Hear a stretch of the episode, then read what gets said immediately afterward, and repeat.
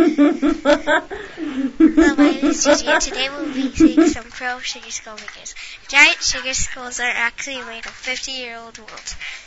We are located in Long Beach on the pier until 12 to 10 p.m.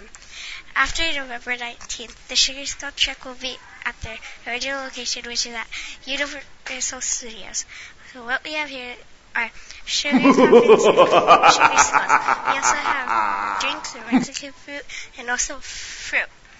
You could hang out with your friends or your family. One thing I didn't mention is that you can wear your costumes. Our servers are dressed up as women skeletons. Finally, the last day for Sugar Skulls are, is January 24th. Thanks for listening and have a great day. Bye. Yo!